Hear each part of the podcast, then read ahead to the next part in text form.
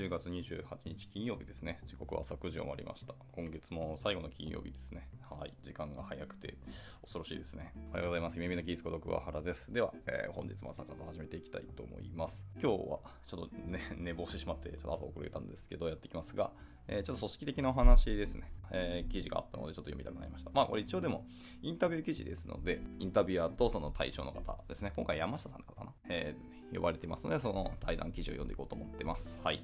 じゃあ行きましょう。えー、連載クリエイティブ組織の要定では、デザイナーをはじめとしたクリエイティブ職の組織づくりのヒントを得るため、え注目企業にインタビューを重ねていますと。で、国内メガベンチャーを中心に、え数々の企業の、えデザイン組織立ち上げを、え支援してきた、え耳ぐり代表取締役の、え co-CEO、えみなべ元美さんですね。を聞き手に、ん？みなべともみさんですね。失礼しました。えー、組織デザインと組織開発の両面からヒントを探っていきますと。はい。耳ぐりさん熱いですね、本当に。第5回に登場するのは、デザインコラボレーションツール Figma や、オンラインホワイトボードツール FigJam を開発する Figma ですね。2016年に正式ローンチされた Figma っていうのは、デザイナーを中心とする世界中のユーザーたちからの支持を瞬く間に集めましたと。熱いですね、Figma は。本当熱いです。うちも一気にデザインツール Figma に倒れてしましたもんね。デザイナーを中心とする世界中のユーザーたちからの支持を集めて、でローンチからたった5年、2021年には企業評価額は100億ドルを突破。すげえ。2022年3月についにですね、日本法人が設立になりまして、7月27日には日本語版プロダクトをリリースしました。本記事では CPO、チーフプロダクトオフィサーとして Figma を牽引する山下幸氏をお招きし、組織づくりやマネジメントの要点を聞きます。その躍進の裏にあったのは、ストーリーテリングと問いかけを重視したコミュニケーションデザインと、えー、全員がデザインにコミットするっていう稀有な組織でしたというところです。一応本記事はその組織ファシリテーションの地を促す、えー、耕すですね、学びの場、カルチベース、ポッドキャストサイトがあるんですけどね、あのカルチベースです、無償。無償でも使えるんですけど、優勝にすると全部聞けるようになるのでおすすめです。僕、カルチベースかなりいいと思いますね。デザイナーメインの方だと思いますし、まあ、組織とかファシリテーションのことが多めなので、ちょっとエンジニア的というかテクノロジーの話は少ないんですけど、でもかなり面白い、あのポッドキャストなので、カルチベースっていうのを聞いてみてください。では行きましょう。えー、あらゆるメンバーがデザインにフィードバックする組織。えー、まず、三為さんからですね。えー、山下さんは Figma に、えー、参画するまで、マイクロソフトや Google、Uber などを渡り歩かれています。えー、世界に、えー、冠たる会社と比較した、えー、Figma という企業の特徴はどこにありますか、えー、?Figma はユーザーコミュニティの熱狂度がとても高い印象がありましたが、やはり、え、会社として対戦している点だったのですね、と。はい。で、もちろんこのコミュニティにはエンジニアから PDM まで開発メンバー全員が Figma を使っている、え、私たち Figma メンバー自身も含まれます。Figma コミュニティは Figma の DNA そのものなのですと。で、えー、社内のメンバーもコミュニティの一員として Figma を使っていることで、組織にどのような変化をもたらされているのでしょうかと。はい、えー、オープンで透明性の高いプロセスでの、えー、プロダクト作りが実現できていると思います。えー、Figma によってデザインプロセスが可視化されることで、えー、Figma か、えー、プロダクト開発ですね、に関わるメンバーがデザインの進捗状況を瞬時に理解できし、えー、フィードバックできるっていうのは結構大きいよと思ってますと。はい、で確かに Figma を導入してデザインのプロセスが透明化されるとエンジニア PDM、場合によってはビジネス職もデザインに関与できるようになり開発全体の流れが大きく変わる印象がありますねとでこうしてデザインのプロセスが共有されることによって現在500人以上という決して小さいとは言えない規模の組織においても情報の透明性を担保しながらプロダクト作りを進めることができていると、まあ、ちなみに500名はもう完全にあの日本の確か規定ではもう大企業に属すると思いますね。はい、え、全員がデザインに関わろうとしすぎる問題すら発生と。まあそういうのも面白いですね。Figma ならではかもしれないですけど。はいえー、ただ、デザインプロセスを公開したとしても、なかなか多職種のメンバーから活発にフィードバックをもらえる状態にはならないと思っています。えー、しかし、Figma ではそうした環境になっているということでしょうか。えー、はい、え誰もがカジュアルにデザインに対する意見を言い、組織の垣根を越えて、え相互理解を深められる状況に、えなっていると思います。え例えば、 Slack 上にあらゆるメンバーがデザインに関するアイデアを気軽にシェアし、コメントができる、え design work in progress というチャンネルを設けていますねと。いいですね。 work in progress っていうのをつけた、えチャンネルって確かにいいですね。それの、まずはデザインカテゴリー。ってことはこれ多分 develop カテゴリーもあるんでしょうね、おそらく。えで、そもそもデザインに限らず、え組織全体で problem review と、え solution review という2つのレビューを実施しています。え problem review というのは今解決すべき問題を優先順位する付けするためにえ実施するもの、え問題の優先順位に対する認識っていうのは人によって異なりますよね。で、プロブレムレビューを実施することで全員で目線を合わせているんです。で、そして、えソリューションレビューとは、え問題の解決策をチェックするためのもの、え実際にどのような打ち手を講じるかを決定した後に、そのソリューションがうまく機能しているかどうかっていうのをチェックするためにこのレビューを実施しています。はあ。これ全員っていうのは本当組織全体のことなんですかね。そしたら相当すごいと思いますけど。で部門問わずあらゆる領域をレビューし合う文化があるからこそ、えデザインに関してもデザイナー仕事とならず全員がコミットする組織を実現できていると、え私たちはデザインとは問題解決であると捉えているんです、えプロダクトひいてはユーザーが抱える問題を解決する手段として、えデザインがあります。となれば全メンバーがそれにコミットするのは当然のことですよね。と。言うは安しだと思いますけどすごいな。えそうした認識が一つの哲学として組織全体に共有されているからこそ全員がデザインにコミットする組織になっているんだと思います。むしろ全員がデザインに関わろうとしすぎる問題が起きているくらいですと、えー、自社のプロダクトはユーザーが抱えるビジネス上の問題を解決する手段になっているかと問い続けていることが、えー、大きいと思います。へえそう問われ続け、えー、各々がプロダクトの価値を考え抜くことで、えー、Figma というプロダクトの力に対し、確信を強く持てるようになる。だからこそ、その構成要素の大きな部分を占めるデザインにも関心を持つことができるし、コミットしようと思えるんです。あ徹底したビジネスじゃなくて、ね、ユーザー視点なんですね、これ。きましょう、えー、全員がプロダクトの力を信じ、デザインにコミットする組織を作るためのより具体的なポイントをちょっと聞いてみたいです。例えば、えー、採用面での工夫などありますか？というところで、えー、私は面接で必ずこれまで仕事の中で直面した問題のうち最も興味深かったものを教えてくださいという質問を投げかけています。えその人の問題解決に対するモチベーションを図りたいんですと。あ、これいいですね。僕結構近い質問だけど超絶ベタな質問しますけどね今までの仕事、まあ、特に開発経験の中で、えー、最も苦労したこととか、最も大変だったものと、それをどうあの解決、アプローチしましたかっていう質問は、やっぱ僕も投げますね。まあ、鉄板の質問ではあるんですけど、やはりここってすごく重要で、まあ、今後もずっと使われ続けるクエスチョンなんだろうなと思ったりしてますね。けど、ここの面白いのは、興味深かったものっていうのを教えてくださいっていうのが、僕も興味深いなと思いました。で、続いてもう1個の質問ですね。えー、で、まあ、こんな問題が生じたからこんな風に解決したんだよと、まあ、生き生きと語ってくれる人はきっと難しい問題を解決することにモチベーションを感じる、まあ、いわゆるプロブレムソルバーですね。はい、問題解決してくれる人だったと思いますと。で、これを重要な採用基準にしていますと。僕もそう思いました。で、この質問に対する回答を通して、まあ、候補者のストーリーテリング力と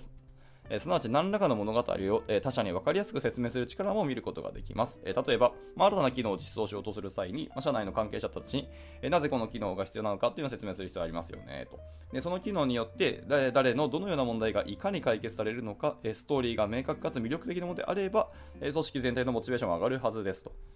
で組織の力を最大限に発揮し続けるためにも自らのアクションの背景にあるストーリーを分かりやすく、えー、語る力を全員が備えておく必要があるというふうに考えています。結構でも厳しい質問だなこれははい。でこの質問に対しどのような回答だと、えー、高く評価しているんでしょうかと。えー、ま、具体的なイメージを喚起する回答がいい回答だというふうに考えています。えー、候補者から見れば面接官は社外の人で、その人が語る、問題の背景や文脈を全く理解しない立場でも、問題発生の原因やその大きさなどを理解できれば高く評価します。え特にビジネスにおける問題は、外から見るとなぜそれが問題なのかが分かりにくいもの、え社外は当然のこと、社内であっても他の部署が抱えている問題内容というのは、意外と緊急度はなかなか理解しづらいですよね、と。ああ、確かに確かに。でもそれを理解してもらえなければ社内からの協力は得られないでしょうし、ひいては社外のユーザーからの共感を得ることもできない。え単なる新機能実装だとしても、その裏には解決すべき問題があるはず。えどのような問題を解決する新機能なのかをえ担当者が分かりやすいストーリーとして語れない機能がえユーザーに受け入れられるはずはありませんと。いや、なるほどですね。言葉結構強いけど、それだけのあの説得力とか裏付けがあるなっていう感じはしますね。はい。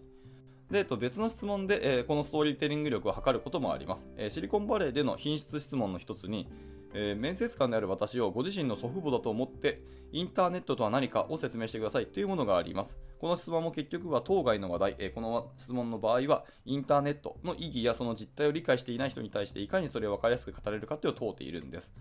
へえ、シリコンバレーでこの質問は品質なんですね。こんな質問、かなり面白いですね。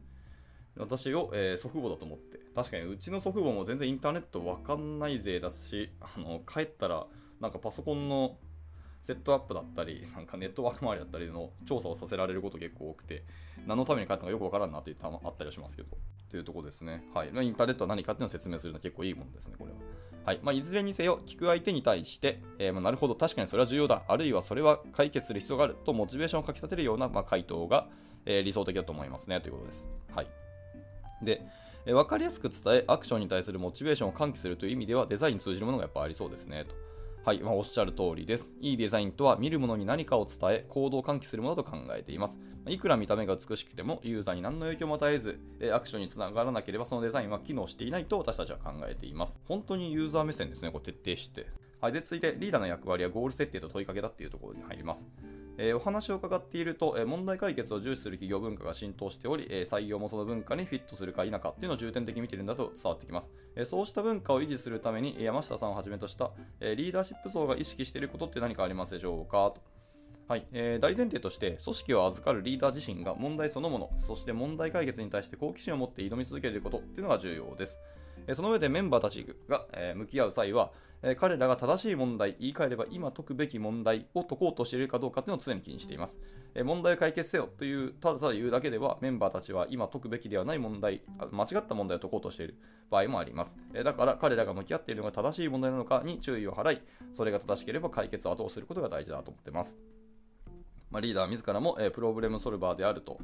同時に、えチームが向き合う問題の妥当性を見ていると。で、もう一つ、え CEO の、えディランかな？ Figma 共同創業者 CEO のディラン・フィールド氏ですね。と、え常に話をしているのは、え問いを投げかけ続けることの重要性ですと。はあ。その,、えその機能はユーザーにどのような、え問いをいかに解決するのか、えどういったフィードバックをもとに設計しているのか、え抽象的なものから具体的なものまでです。新たな機能の実装や改善を努めていく際、進めていく際は、担当するメンバーたちにありとあらゆる問いを投げかけ続けることを意識しています。問いかけを重視することは、リーダーシップ層のみならず、私たちの組織の重要な企業文化にもなっています。このカルチャーが根付いているからこそ、メンバーたちは自らのアクションの理由を常に意識し、社内外に対してしっかり説明できるようになるのです。なるほどね。ちゃんと社内にもずっと問いを投げ続けるんですね。それは確かにもう自分問題というか、自分事としてすごいしっかり考えられていて、皆さんが自分自身の答えを持っているっていう組織になっているので、それは強いですよね。まあ、ともすればちょっと、何ですか、圧迫感があるかもしれないし、ずっとそんなに問いを投げかけ続けるっていうのは、割とストレスに感じる人もいるとは思いますけど、多分そこの辺も何かしらケアしたり、仕組みがあるんだろうなと思いますけど、ちょっとそこだけ気になりましたね。はいえー、問いかけによってメンバーの創発性を呼び起こし、それをユーザーの問題解決につなげているということですね。えー、昨今、問いかけの意義は、えー、至るところで言及されていますが、それを有効に活用できている事例というのは実はあまり多くないと思ってまして、えリーダー層リーダーシップ層からの問いかけがうまく機能しているとはなぜなのでしょうかというところです。え一つは失敗してもいいんだというメッセージを常に発信していることでしょうかねと。まあ、全てうまくいくことなんてありえないですし、まあ、初めからうまくいくことよりもリスクを取って新たなチャレンジをすることの方が価値があると伝え続けることが重要でしょう。これを上位層の方がやってるっていうのはかなり熱いですね。えー、でまたリーダーがアイテムは、あじゃアイデアはボトムアップで生み出されるものだと信じることも大事だと、思っています。トップダウンでこのアイデアを進めていこうとか、え方向をつけるためのアプローチを取っている会社ももちろん少なくありませんが、えそれではメンバーたちは自らのアクションの理由を説明できなくなってしまいます。まあ、そうするとワクワクした気持ちってのは生まれなくなってしまう。え重要なのはメンバーたちがワクワクしながらディスディスカッションしたり、え解決策を話し合うこと。えボトムアップで生まれたアイデアっていうのはメンバーたちが前向きに問題解決に取り組むためのエネルギーを生み出します。えそのエネルギーが何よりも大切なんですよと言ってますね。うまくいっていないスタートアップの場合、えそれが逆になりがちな印象を持っています。えトップは、えト発散的にアイデアを出すだけで、えメンバーたちが合議的にそれを形にどれを形にするのかっていうのを意思決定するようになっている。まあ、そうした状態がメンバーから創発的なエネルギーを奪っている事例を目にすることは少なくないので、Figma の考え方ってとても参考になるんじゃないかなというふうに思いましたと。では続いて、徹底した可視化で大企業化っていうのを防ぎますと。ほー、いいですね。え今の話を伺うに、リーダーシップ層の果たす役割という観点でも、とても理想的な組織になっているようには感じます。えその組織文化は創業当初から根付いていたんでしょうかというところですが、あいえそうではありませんと。え私がジョインした頃は100人ほどの組織でしたが、え当時は特にリーダーシップ層が働きかけずとも、す、べ、てのメンバーが、え主体的に問題解決に取り組める環境でした。え例えば、え週明けに出社してきたエンジニアが、週末にこんな見つけ問題をん？こんな問題を見つけたから、えこんな風に返してきたよと、え共有してくれるのが、え当たり前に起こるようなイメージですと。規模が小さかったから、えー、小回りも聞きました。メンバーが Twitter からユーザーの不満を拾い上げ、それを即座に解決して顧客のロイヤリティを高めることもできていました。えー、しかし、そうしたオーナーシップや小回りを組織のサイズが大きくなっても維持するのはすごく難しいですよね、と。はい。で、おっしゃる通りです。えー、会社の規模が大きくなるにつれ、一つ一つの問題解決に携わる人数が増えました。すると、やはりま従来のやり方では思うように進まずエラーが起きるようになりました。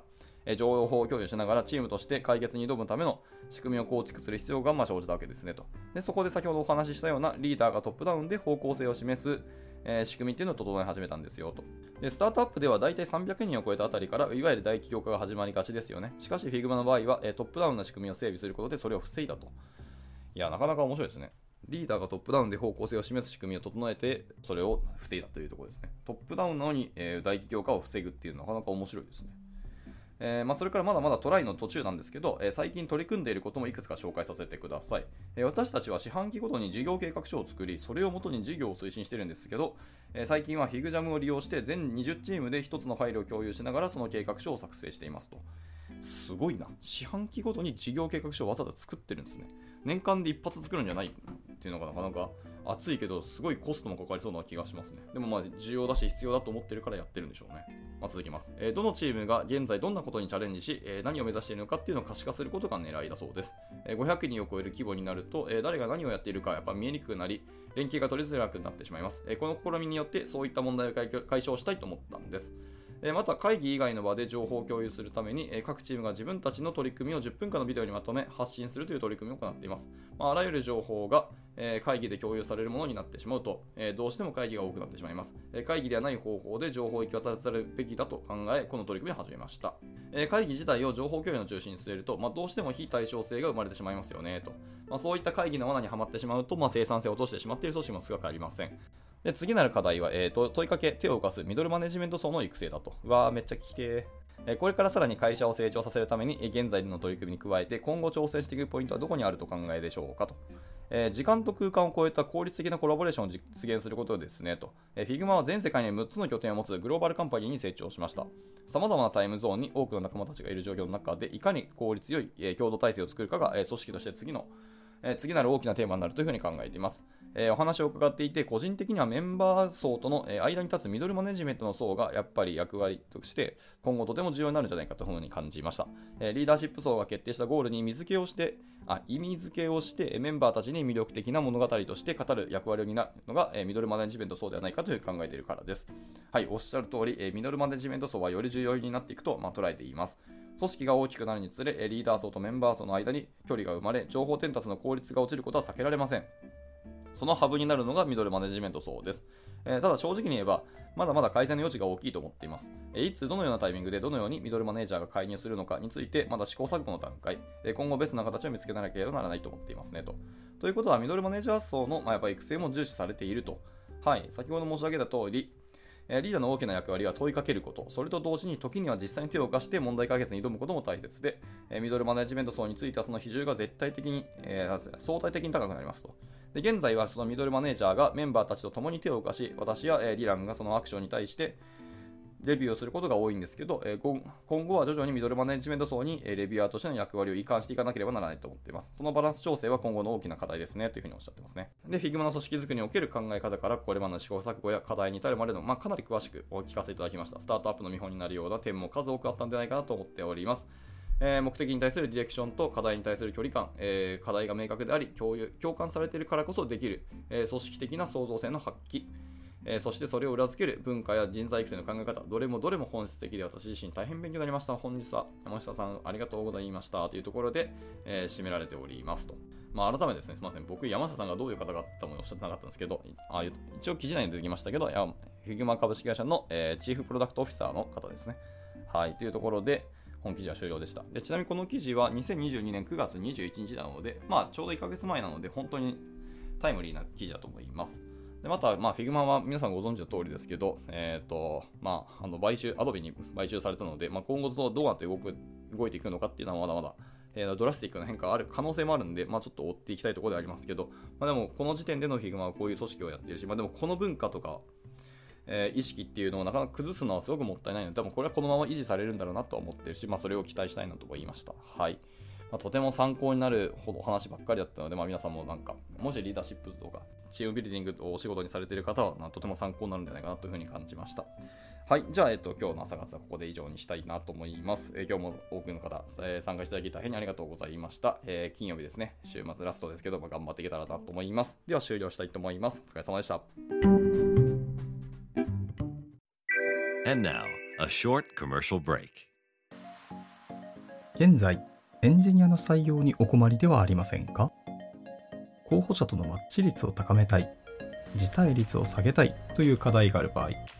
ポッドキャストの活用がおすすめです。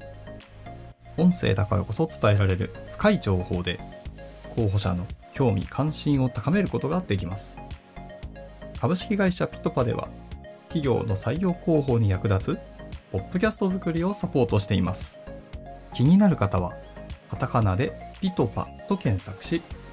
X またはホームページのお問い合わせより、ぜひご連絡ください。